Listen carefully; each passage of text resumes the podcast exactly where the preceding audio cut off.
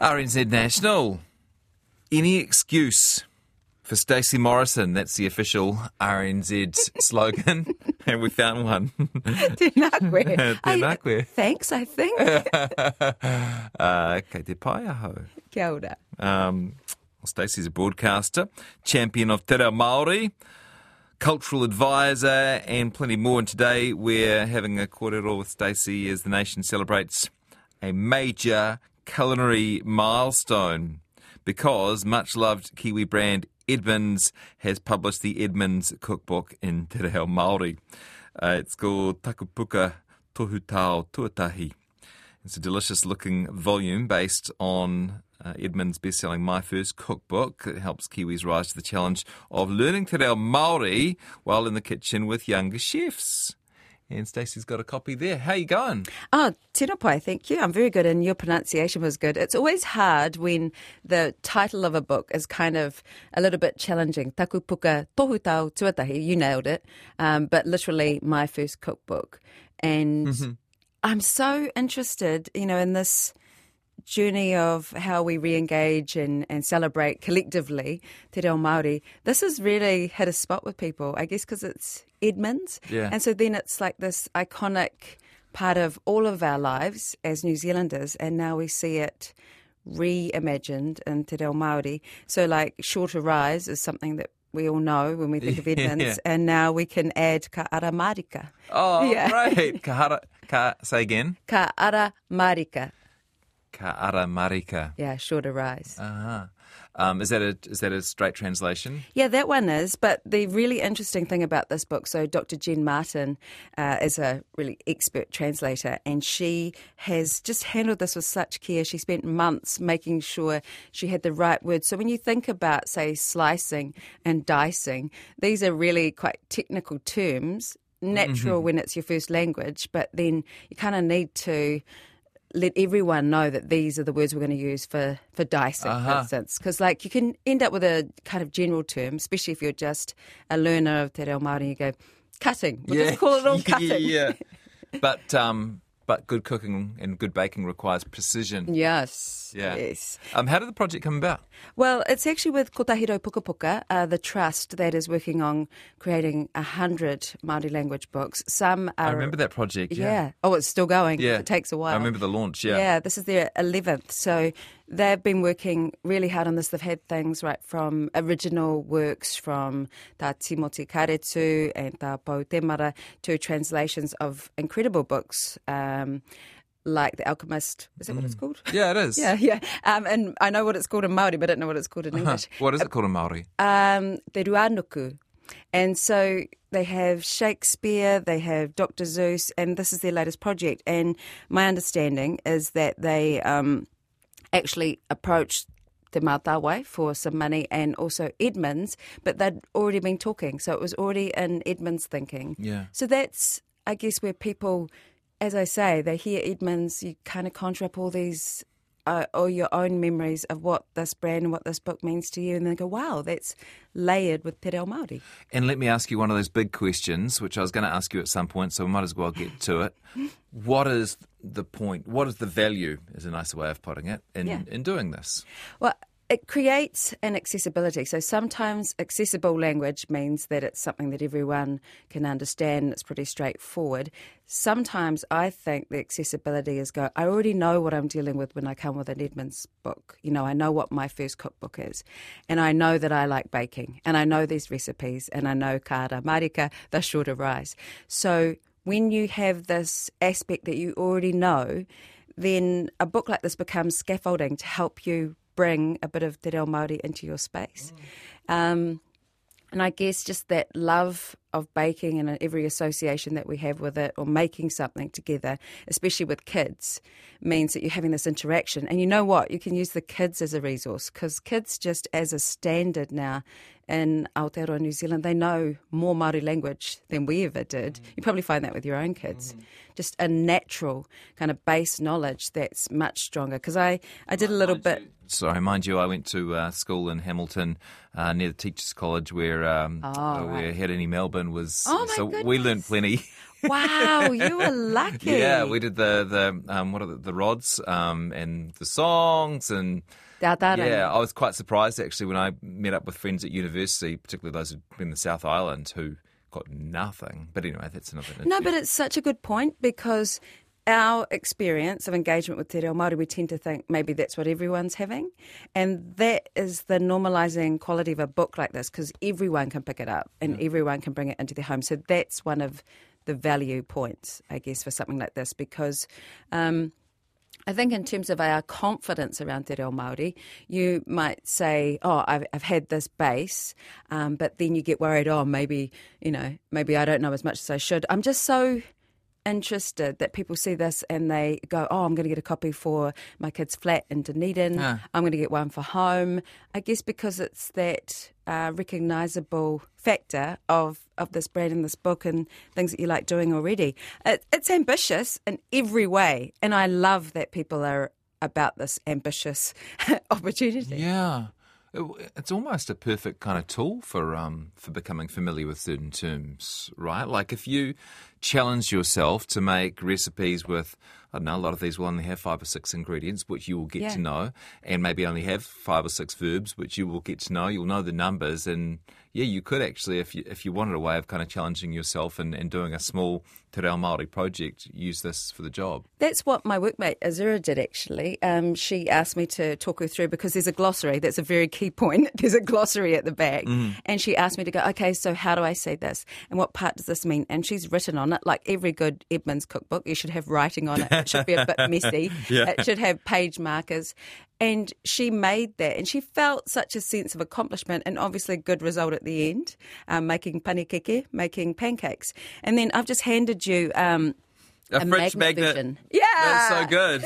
yeah. So if you exactly what you said then, there's just a few terms like oko for bowl and the other kind of verbs that you're talking about because that's like you say the repetitive nature of baking and cooking is good because it aligns with the repetitive nature of parenting children so you say the same things over and over again so if you know them in te reo Māori then that's an opportunity for you to use te reo Yeah, um, and I know you didn't personally translate all these, but can I ask about a couple of them? sure Uh, wooden spoon, kokorako.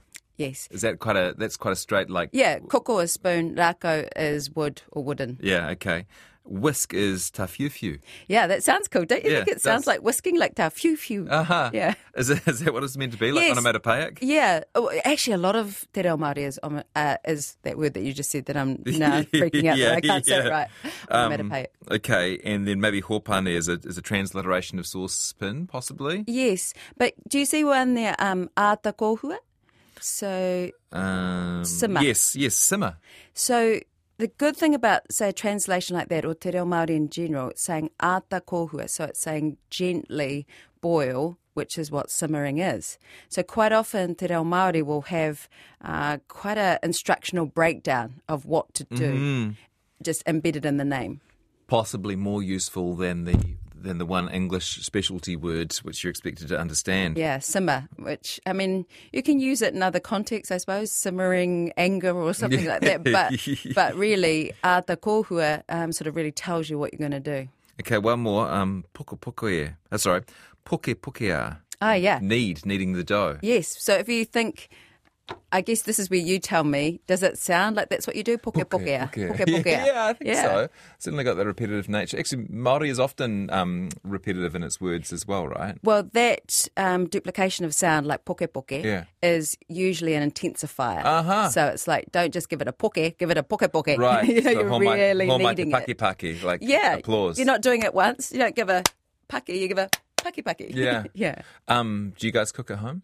Yes, we do. Um, my husband needs instructions, so this is perfect. But you know what I love because you know I understand we're a bit different. We're a Māori language speaking family, and we have been since the kids were born, but not before that. So we both learnt. My husband Scotty and I learnt as adults, but raising these kids, I had to learn so many different words in order to make pikelets with them, in order to make some of the things that are in this book. And so for me, this is like a brain holiday, just seeing it right there mm-hmm. and sort of written for me. And because it was harder. It was harder when, like, say, hotiti me te pinu pinu, that's bangers and mash, you know, and we would kind of we had our own versions or we'd look it up and that kind of became part of our whānau culture and dynamic is to look up words if we don't know them. Mm. But, you know, like I I didn't have this sort of resource. We ended up translating quite a lot of uh, recipes and ourselves, but that's different. We have a different level of language, you know, capability in the whānau. So to have something like this for Māori language speaking homes, obviously that's fantastic. But the thing that actually makes my heart rise, shall we say, um, to be on the kaupapa is how many people go, wow, that's a really cool idea. Mm. Even though I can't speak Māori, I'm going to, you know, try, like you say, to just learn hōtiti for sausage, um, pinu pinu for mash, and even if you just use that one word in the context of your English language, I just think it's it's really cool that people are so excited about it, and I've seen that in the last week. They really are. I just have to ask you. You told me a story once, and I think it was off air, um, and I really enjoyed it. You said that your daughter, who was younger at the time, um, had this. Um, habit of using the word Maori to mean normal. So when she's asked for, like, if she was talking about water as opposed to sparkling water, she'd say, "Mum, is it is it wai Maori?" Like, yeah. Is that, well, that's that what correct? that's the word for just natural water because Maori does just mean normal. So if we go uh, ka rere Maori te reo Maori, so just that the, the Maori language just co- comes out normally. and I guess if you think about why was it like that, well, Maori never was meant to mean, um, you know sort of show people of the Maori race because up until you know we met other people, Europeans, didn't need to. Mm. So who's that person? Well, they're just Maori. Yeah, they're just normal. and so it wasn't until, and my understanding is that the um, Tahitian navigator who was with James Cook, Tupaia, he was asked, "Who are they?" And he said, "Maori," because it's the same in Tahitian. Huh. They're normal. I don't know. They look like me. Ah, wow. So that That's became uh, kind of an eponymous. Yeah, I learned. I learned so much when I talked to you. Um, I, I, always feel inspired after talking to you. I have to say. Um, I, am also currently feeling quite hungry. Yes, um, I know it does that. Every cookbook does that. What is what is the um, te reo Maori phrase for "I'm hungry"? Kei te hia kai aho. Kei te hia kai aho. Oh, that sort of makes sense. There's hia kai, the um, the restaurant in Wellington. Oh yes, yeah. yes, and the book. Yep, good point. Uh, and aho is me, right? Yes. Yeah. Um, so and the kei te is the the doing part of it, uh-huh. the ing. So I am hungry. I'm being hungry. um. Are there some new recipes in this book? Yes, uh, seven that were created by um, Mama's Kitchen, uh, Kristen from an online blog I started following because I loved her. She just immediately made me feel like, oh, I want to be in her kitchen. Kirsten, possibly Kirsten Holtz. Kirsten, sorry, yeah. did I say yes? Uh, so Kirsten is. Um, behind the new recipes in here that you'll find, like fry bread, boil up, um, the fe- um, pihiki te whetū, star biscuits. So just adding another layer um, to this book that's already been really, really popular. I mean, at the back here, the only English that I can actually see on this version says um, check out the new recipes and bilingual glossary, and that's under the new phrase in Te Reo Māori, which says tirohia ngā tohu tāo hou me te rārangi kupu e reo ruana. So a lot of the time um, for us to understand that you know we need a glossary you have to make these additions to a book. So that's what hachette the publishers did as well. And they added these new recipes mm. um, so that you can sort of go okay this is this really feels like uh, a book for new zealand in 2023 great. I have a broad question to finish with. Um, what's it been like for your kids growing up in a full uh, te reo Māori uh, first home. Mm. It doesn't. It's not something that many people would have experienced. And your daughter is how old now? Um, that one's. I think the one you're talking about is 15. Yeah. But my son's 16, turning 17. Okay. And he's in a.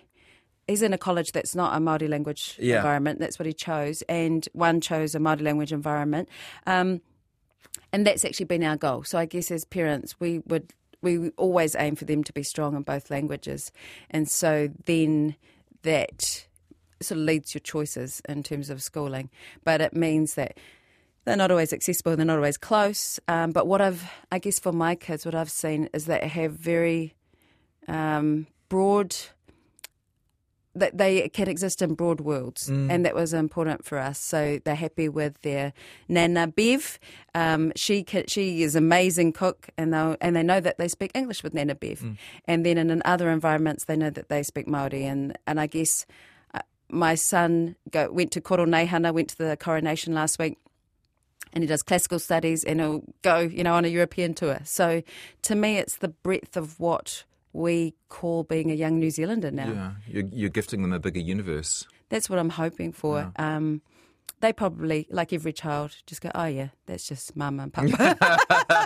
that's just how we roll. But honestly, when we say there's not many, there are there are more. And uh, just the base knowledge of all tamariki in New Zealand of te reo Māori now. When I, you know, have little kids who are doing this with me, they just know chakarete or they just listen and they pick it up. And if you pick up one language, you can pick up two easily. It's just, I just think it's really exciting. Uh, we're just exploring our potential. So, the new version of the Edmonds My First Cookbook in Te Reo Māori is called Takapuka Tohu Tau Tuatahi. And you'll find it in the usual places. And I've been talking to Stacey Morrison. Thanks so much for coming in.